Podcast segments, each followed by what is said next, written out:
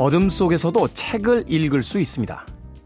창가에 앉아 책을 읽다 보면 오후부터 서서히 어두워지는 불빛에 맞춰 책을 읽어 나갈 수 있게 되죠. 완벽하게 깜깜한 밤이라면 불가능하겠지만 조금씩 적응해간 눈은 꽤 어두운 시간에도 종이 위에 글자들을 찾아냅니다. 하지만 밝은 곳에서 갑자기 어두운 곳으로 들어온 사람은 어둠에 눈이 적응할 때까지 아무것도 볼 수가 없습니다.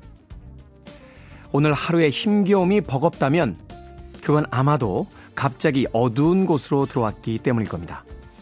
조금씩 이 어둠에 적응해 갈 것이고 우린 곧 글들을 읽어 나갈 수 있습니다. 좋은 하루 보내십시오. 12월 18일 일요일 김태현의 프리웨이 시작합니다.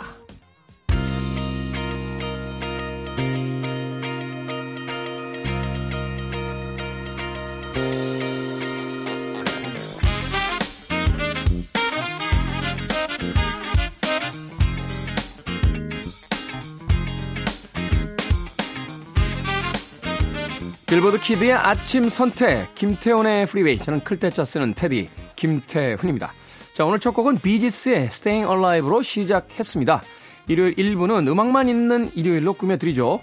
오늘은 아주 작은 스페셜 특집으로 준비를 했습니다. 아, 비지스의 Staying Alive가 바로 그 첫 번째 음악으로서 선곡이 됐습니다.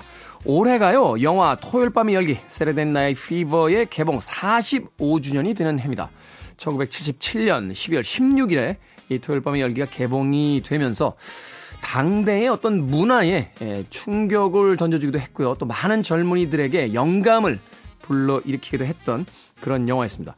우리는 흔히 뭐 뮤지컬 혹은 어 그냥 디스코 음악이 등장하는 댄스 영화 정도로 알고 있습니다만 이 77년도에 개봉했던 토요일 밤의 열기는 당대의 젊은이들의 하나의 문화의 상징 같은 그런 작품으로서 현재까지 평가되고 있습니다.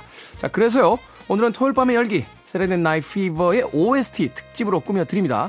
아, 음악들 소개해드리면서 당대에 일어났던 어떤 문화사적인 사건이라든지 또 영화 속에 숨겨진 이야기들 한 시간 동안 나눠보도록 하겠습니다. 자, 2부는요, 재즈피플 김광현 편집장님 모시고 Sunday 재즈 morning으로 꾸며드립니다. 2부도 기대해 주시길 부탁드립니다. 자, 청취자들의 참여 기다립니다. 문자번호 샵 1061, 짧은 문자 50원, 긴 문자 100원, 콩으로는 무료입니다. 여러분은 지금 KBS 2라디오 김태훈의 프리웨이 함께하고 계십니다.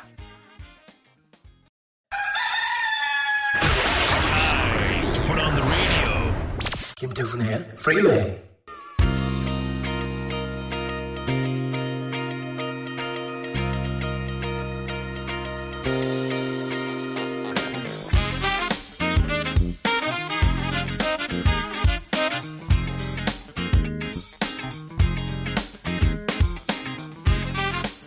음악만 있는 일요일 세 곡의 노래 이어서 듣고 왔습니다. 비지스의 How Deep Is Your Love, 이번 엘레만의 If I Can Have You, 그리고 타바레스의 More Than a Woman까지 세 곡의 음악, Saturday Night Fever, 토요일 밤의 열기 OST 중에서 고른 곡들로 들려드렸습니다. 자, 이 Saturday Night Fever가 미국에서 개봉했던 1977년도 전 세계가 디스코 열풍을 아, 맡고 있던 시기였죠. 하지만 당대의 미국엔 아직 디스코가 완전한 어떤 흐름과 유행으로서 아, 상륙하진 못했습니다. 이 디스코라는 음악은 사실 유럽에서 먼저 히트를 했던 음악이에요.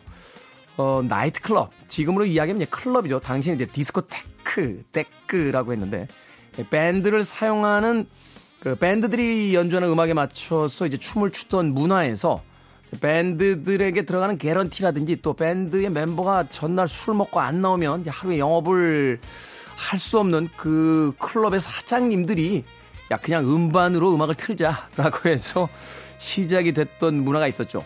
당대에 그래서 그 음반으로 들렸던 음악들을 디스코라고 불렀습니다. 왜냐면 이제 음반을 이야기하는 프랑스어 디스크에서 유래가 돼서 어, 디스크로 듣는 음악 그래서 디스코라고 하는 어, 어휘의 어떤 변화가 생기면서 지금까지도 당대의 댄스 음악들 이제 디스코 음악 이렇게 부르게 되죠. 자, 이런 열풍이 이제 미국 쪽에 정착을 하게 되는데요. 이 70년도에 토요일밤의 열기 정말 대단했습니다. 아, 특히나 이제 존 트라볼타라고 하는 이 당대 최고의 섹시 스타. 춤을 정말 잘 췄어요. 골반을 어떻게 그렇게 움직이는지. 예. 특히나 이제 입고 나왔던 의상이 또 화제가 되기도 했는데, 당시로서는 이제 패션계에서, 어, 루키급에 속하던 이제 조르지오 아르마니가 아, 특별히 디자인한 의상을 제공하면서 또 많은 음, 인기를 얻기도 했습니다. 조르조 알마니는 영화를 통해서 사실은 유명해진 패션이 그 디자이너라고 볼 수 있겠죠. 뭐 American Gigolo라든지 또 이 토요일 밤의 열기를 통해서 세계적인 명성을 얻게 됐으니까요. 자, 이 음반에 주로 이제 비지스 음반 음악이 담겨져 있는데 처음에 이 영화 기획이 될 때만 해도 비지스가 약간 시큰둥했다라고 해요. 그런데 몇 곡의 음악을 음반에 수록을 했고 결국 오늘날 비지스의 명성이 거의 전부라고 해도 과언이 아닐 정도의 히트를 기록하게 됩니다. 음, 이 존 트라볼트는 영화 속에서의 그 토니라고 하는 캐릭터를 연기하기 위해서 춤 연습을 해야만 했는데 당시에는 비지스의 음악이 아직 완성이 되질 않아서 스티비 원더의 음악에 맞춰서 춤을 췄다 하는 후일담을 남기기도 했습니다. 자, 비지스의 How Deep Is Your Love, 이번노 엘리만의 If I Can Have You, 그리고 타바레스의 More Than a Woman까지 세 곡의 음악 이어서 듣고 왔습니다. 자, 두 곡의 음악 또 토요일 밤의 열기 OST 중에서 골라봤습니다. 월터 머피의 A Fifth of Beethoven 그리고 역시 비지스의 Night Fever까지 두 곡의 음악 이어집니다.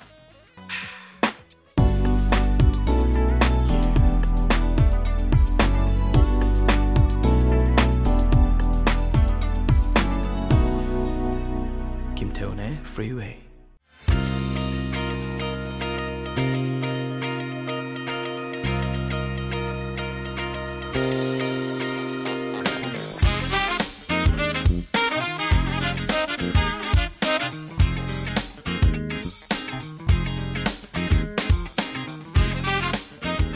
빌보드 키드의 아침 선택 KBS 2라디오 김태훈의 프리웨이 음악만 있는 일요일 함께하고 계십니다.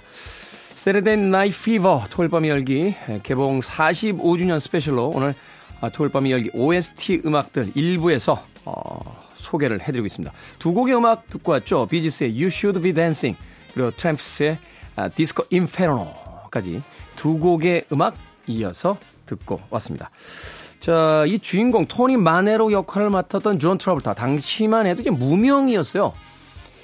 사실은 이 영화를 통해서 엄청난 성공을 거두게 되고 이후에 American Gigolo라고 하는 영화에도 캐스팅이 될 뻔했습니다. 그런데 캐스팅이 무산이 되면서 이제 리차드 기어라고 하는 또 다른 당대의 스타가 아, 물론 이제 American Gigolo 찍기 전까지는 그렇게 스타가 아니었습니다만 이 영화를 찍으면서 이제 당대의 또 스타가 되는 그런 아이러니가 만들어지기도 했었죠.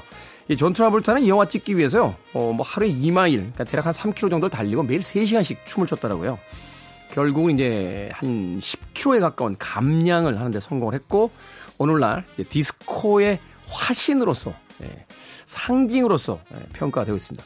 영화 보신 분들 아시겠습니다만 아주 호리호리한 몸매. 예, 그 옛날에 나팔 바지죠. 어, 밑단이 이렇게 넓은 처음 영화 시작할 때부터 길거리에서 춤추면서 시작해 이렇게 경쾌하게 걸어갑니다. 그러면서 시작을 하는데 에, 영화 속에서 굉장히 멋진 모습을 보여줬었습니다. 이 영화가 어, 당대의 젊은이들에게 얼마나 많은 영향을 줬는지 이 디스코 음악을 주로 선보이는 팀들 중에 토니 마네로 프로젝트라는 팀이 있어요. 이 존 트라블트의 극중 이름이 토니 마네로입니다. 아, 이탈리안계 그 청년으로 등장을 하죠. 어, 이 영화를 통해서 이제 70년대의 새로운 어, 젊은 문화가 아, 미국 땅에 정착하게 되는 그런 계기가 되기도 했습니다. 영화가 얼마나 크게 히트했는지요.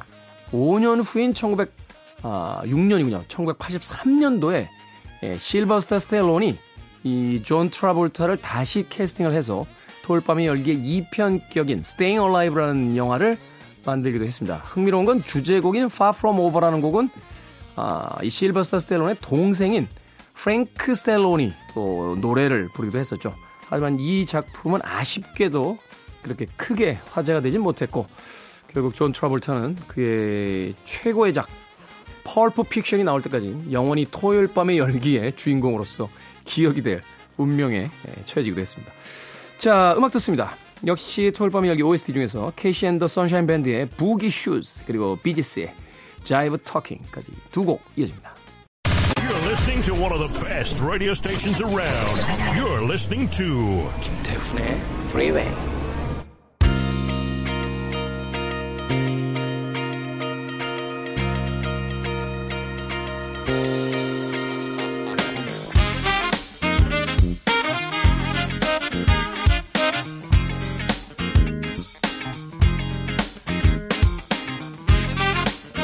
키드의 아침 선택 KBS 2라디오 김태훈의 프리웨이 함께하고 계십니다.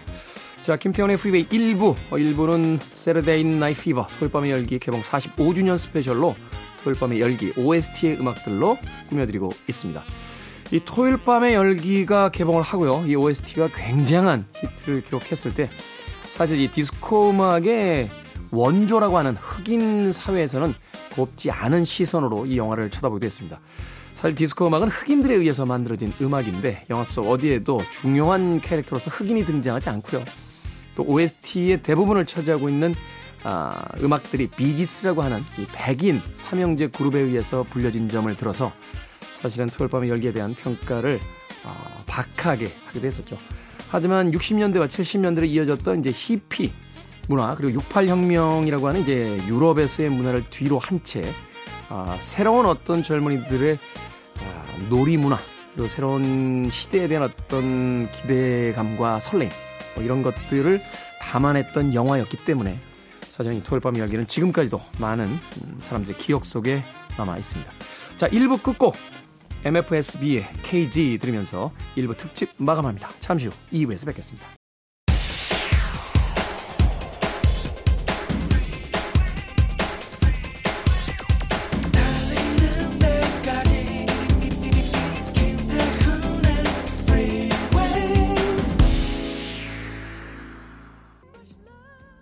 12월 18일 일요일 김태훈의 프리웨이 2부 시작했습니다. 2부 첫 곡은 엘드바즈의 진지 듣고 왔습니다.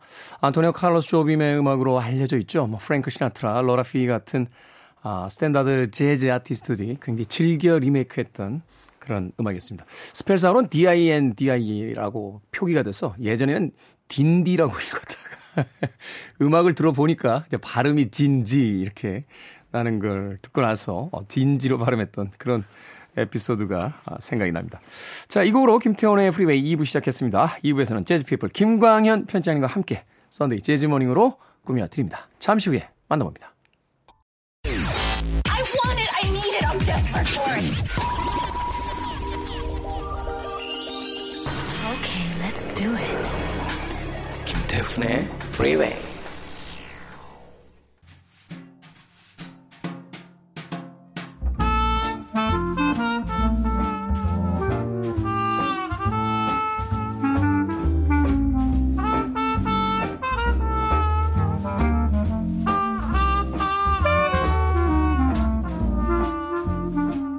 여유로운 일요일 아침에 듣기 딱 좋은 재즈 음악을 선곡해 드립니다. 썬데이 재즈 모닝 오늘도 재즈 피플 김광현 편집장님과 함께합니다. 어서 오세요. 안녕하세요, 김광현입니다. 자 지난주에는 2022년 한국 재즈 앨범 추천작을 선곡을 해 주셨는데 오늘은 어떤 선곡 준비해 오셨습니까? 네, 뭐 이어지는 2탄이 될 것 같습니다. 아, 올해 발표됐던 해외 재즈 음반.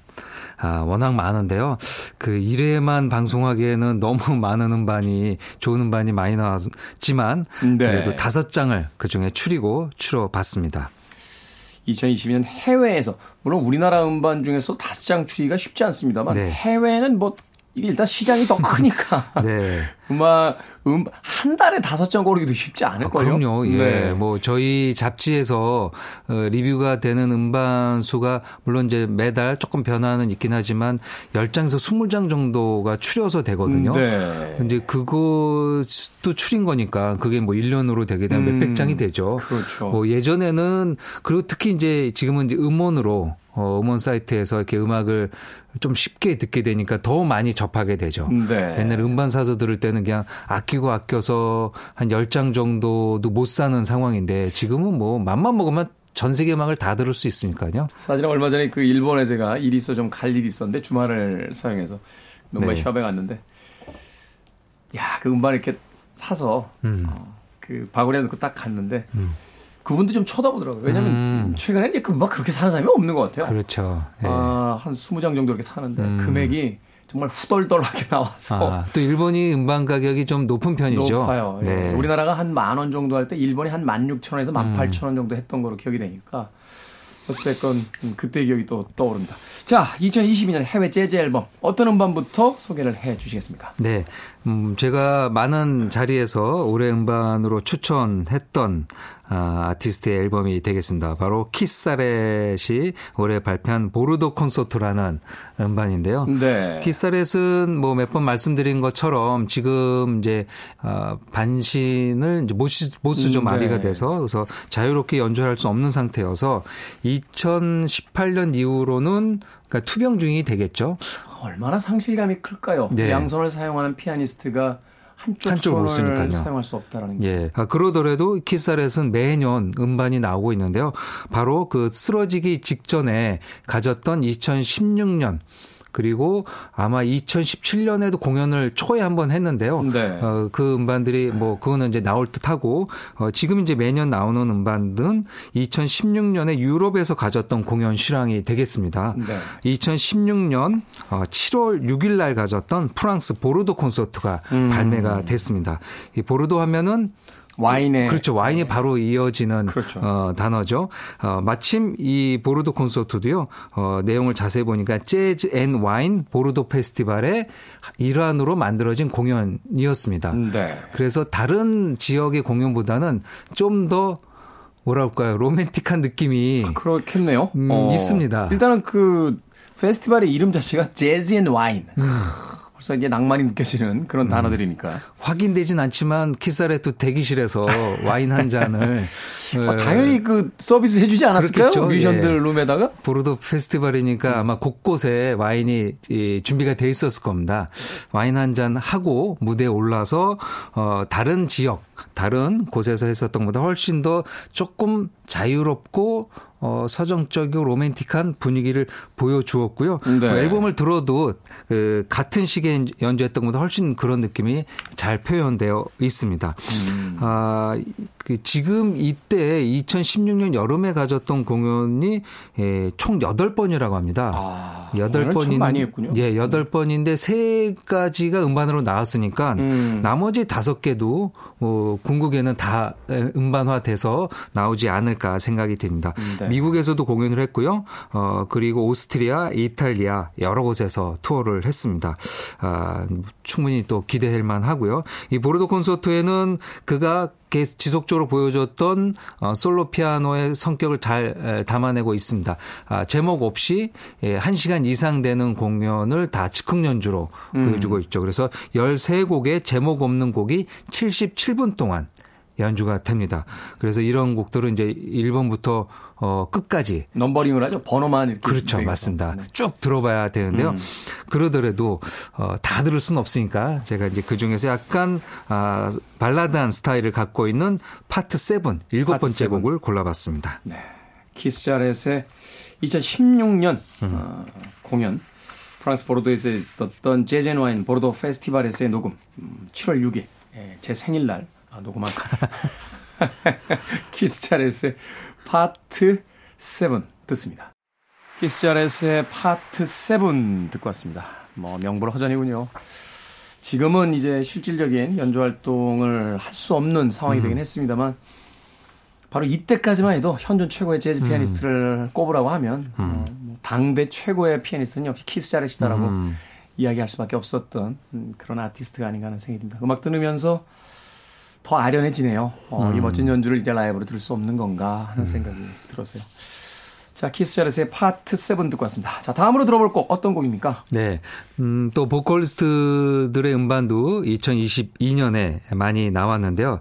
아, 아주 센세이션한 음반이 하나 있습니다. 네. 아, 바로 1999년생. 1999년생인 사마라 조이라는 재즈 보컬리스트입니다. 사마라 조이. 예, 지금 이제 20 그러니까 20살을 간 넘긴 거죠.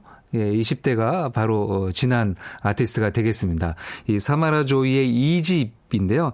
이 사마라 조이는 2019년에 예, 사라본 재즈 어, 콩쿨 컴피티션에서 우승을 하면서 화려하게 데뷔를 했습니다. 이때가 아 그러니까 이제 우리로 치는 만 20살이 되는 거죠. 네. 예, 이 대회에서는 이제 셀신 멜론의 살반트나 아, 올해 예, 자라섬 재즈 페스티벌에도 출연했던 재즈 미오혼이 다 우승을 했었던 대회입니다. 아. 뭐이 대회에 우승을 하면은 뭐 재즈 보컬리스트로 어 이제 탄탄대로가 열리게 된다고 아티스트라고 볼 수 있는데요. 소위 이제 예전 표현으로 이제 국제적인 명성으로 그렇죠. 맞습니다. 예, 네, 맞습니다. 그런 아티스트가 되겠습니다.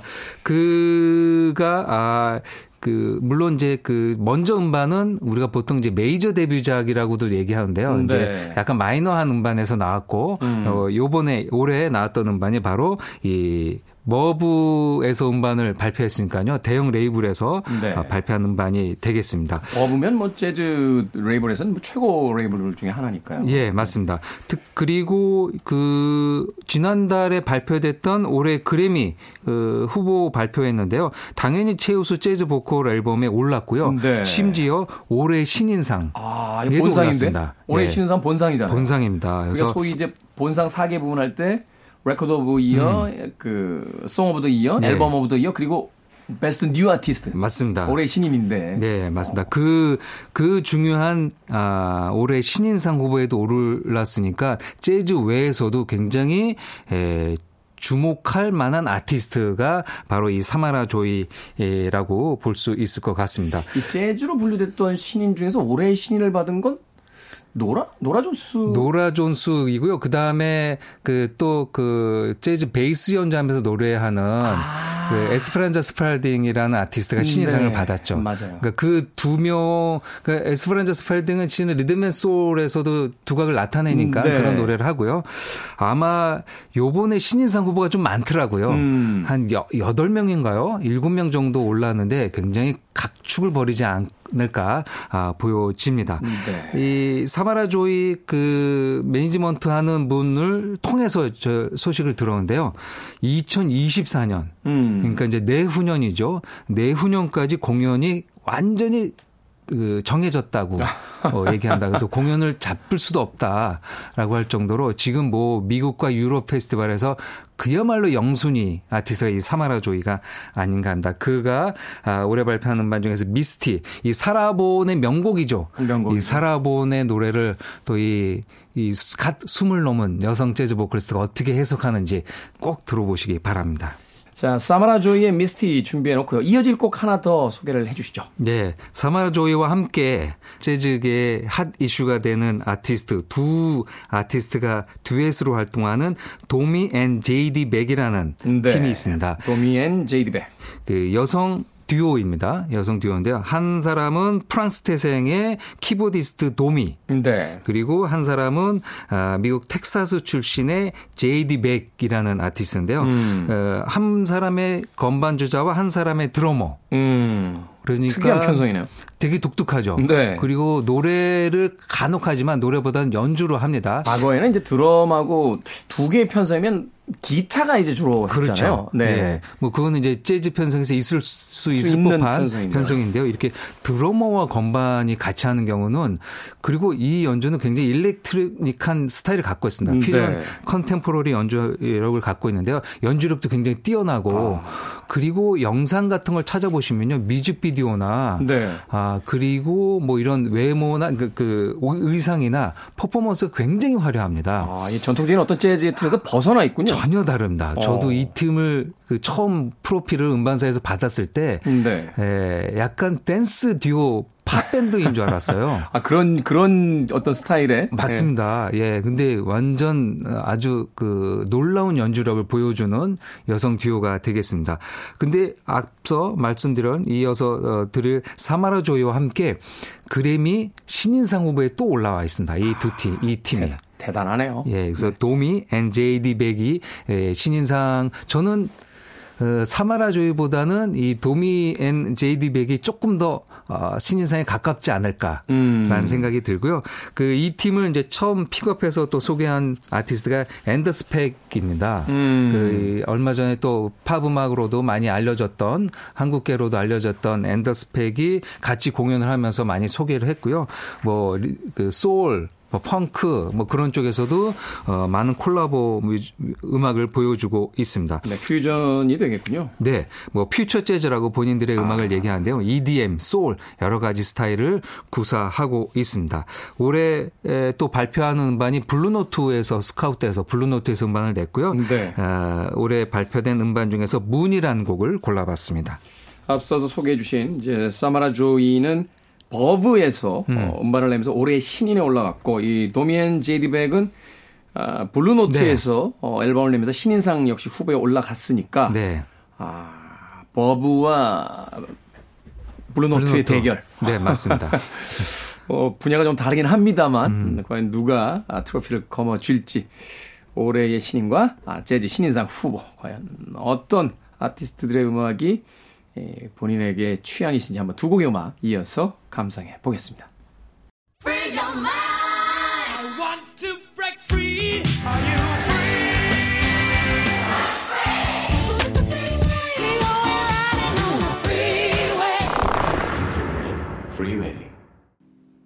사라 맥락클란의 할렐루야 듣고 왔습니다. 레오나드 코엔의 원곡이었고 어, 락 음악을 듣는 세대들에게는 이제 제프 버클리의 버전으로 굉장히 많이 알려진 그런 음악이었는데 오늘은 사라 맥라클란의 할렐루야 듣고 왔습니다. 자, Sunday 재즈 Morning 2022년에 나왔던 재즈 아티스트들의 음반 해외 재즈 앨범들 중에서 어, 선곡해 드리고 있습니다. 이 음반 이 음악 소개를 좀 해주시죠. 네, 음, 사라 맥라클란은 뭐 재즈 보컬리스트는 아니니까 음, 네. 그 음반을 어, 고른 거는 아니고요. 아, 요번에 블루노트에서 아주 멋진 편집 음반이 하나 나왔습니다. 네. 아, 이렇게 여러 아티스트가 여러 장르의 아티스트가 참여한 편집 음반은 좋은 평가를 받기가 조금 어렵죠. 사실은 이 앨범의 어떤 완결성이나 아, 이 흐름 같은 게잘 음. 없어서 그렇죠. 스타일들이 다 다르니까 맞습니다. 어. 뭐 과하게 얘기한다면 약간 중구난방으로 곡마다 그렇죠. 약간 완성도가 차이가 날 수도 있고 네. 또 본인이 에, 선호하지 않는 아티스트가 또 참여할 수도 있고 그런데요. 맞습니다. 근데 그런 위험성을 이겨내고 어, 지금 소개해드린 음반 Here It Is라는 음반인데요. 어, tribute 또 레너드 코헨 아. 어, 바로 이 캐나다의 에, 시인이자 싱어송라이터이자 음유 시인이자 뭐 모든 걸 다 갖다 넣을 수 있는 레너드 코헨의 헌정 음반이 음. 바로 나왔습니다.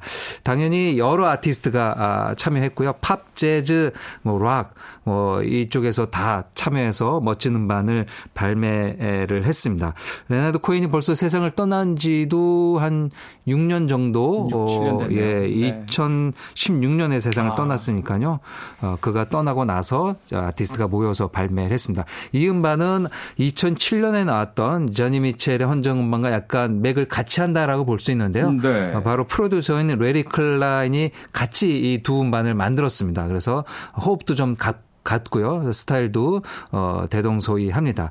어, 여기에는 노라 존스, 그레고리 포터 뭐 여러 연주자가 참여를 네. 했는데요. 어, 바로 그의 가장 대중들에게 많이 알려져 있는 할렐루야는 어, 사라 맥라클란이 노래를 불렀고요. 기타는 빌 프리셀이 연주를 했습니다. 네. 그리고 색스폰에는 엠마뉴엘 윌킨스가 연주했는데요. 지금 뭐 그 올해도 음반이 나왔고 자연스럽게 다음에 소개해드릴 음. 앨범의 주인공이 이 곡에서 색스폰, 알토 색스폰을 연주한 엠마뉴엘 윌킨스가 되겠습니다. 네, 엠마뉴엘 윌킨스.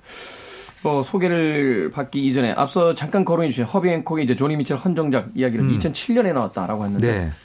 올해도 공연을 하셨어요. 어, 헌정작을 음. 어, 10 15년 전이죠? 음. 15년 전에 받으신 분 치고는 너무 정정하게 음. 물론 이제 건강이 안 좋았다가 회복되시는 과정에서 네. 체력이 아, 예전만큼 못 하시니까 앉아서 노래를 부르시던데 음. 그럼에도 참 대단한 정말 네. 아티스트다라는 생각했습니다. 그 목소리에 이제 뭐 뭐랄까요? 이제 모든 감정이 실려 있죠. 뭐 네. 열창을 뭐 원래 열창하는 스타일은 아니지만 그 안에 본인이 곡을 만들고 그런 것들이 다 녹아져 있는 것 같아요. 그런 것 같아요. 예. 네. 이 재즈 뮤지션들은 특히 뭐 조니 미첼도 꼭 재즈라고 분류를 할 수는 없겠습니다만 음. 재즈 음반을 내긴 했습니다만 이 후반기에 특히 이제 보컬리스트들의 음반은 그 전성기 때의 기량은 아닙니다만 음. 담겨져 있는 어떤 정서가 음악에 녹아들면서 이 걸작으로 만들어지는 경우가 굉장히 많은 것 같습니다. 맞습니다. 자, 오늘 끝곡, 어, 앞서 이야기해 주신 이마누엘 윌킨스. 어떤 음악입니까? 네. 에, 1998년생이니까요. 어, 이 아티스트도 굉장히 젊은 아티스트인데. 어, 젊네요. 네. 예. 바로, 바로 데뷔작을 블루노트에서 2년 전에 예, 발표할 정도로 아주, 어, 각광받는, 그리고 지금은 이제 뭐, 거장이라고 하긴 너무 젊지만 좋은 연주를 계속 발표하고 있습니다. 아, 2020년에 발표한 오메가도 좋은 평가를 받았는데요. 네. 올해 발표한 아, The Seventh Hand라는 음반도 어, 아주 모든 매체에서 베스트 음반에 들어갑니다. 음. 제가 이제 이 음반 오늘 해외 음반 선정하면서 어 해외 뭐 뉴욕 타임즈나 재즈 잡지 같은 걸 다 봤는데요. 무조건 들어가는 음반이 이 음반이 들어가요. 아. 이마누엘 윌킨스의 이 음반인데요. 그 중에서 Emanation이라는 곡을 골라봤습니다. Emanation. 예, 발산, 뭐 감화력, 뭐 유출 이런 뜻을 음. 갖고 있는 제목인데요.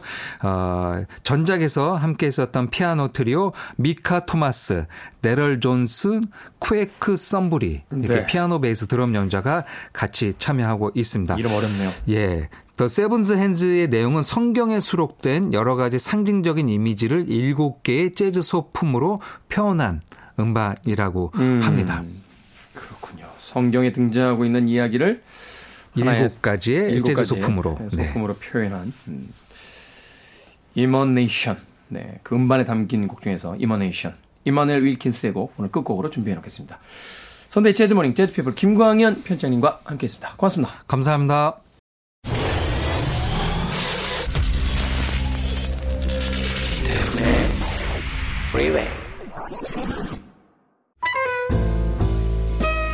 KBS 2라디오 김태훈의 프리웨이 오늘 방송 여기까지입니다. 오늘 끝곡은 재즈피플의 김광현 편집장님께서 소개해 주신 이마누엘 윌킨스의 Emanation 준비했습니다. 편안한 하루 보내십시오. 전 내일 아침 7시에 돌아오겠습니다. 고맙습니다.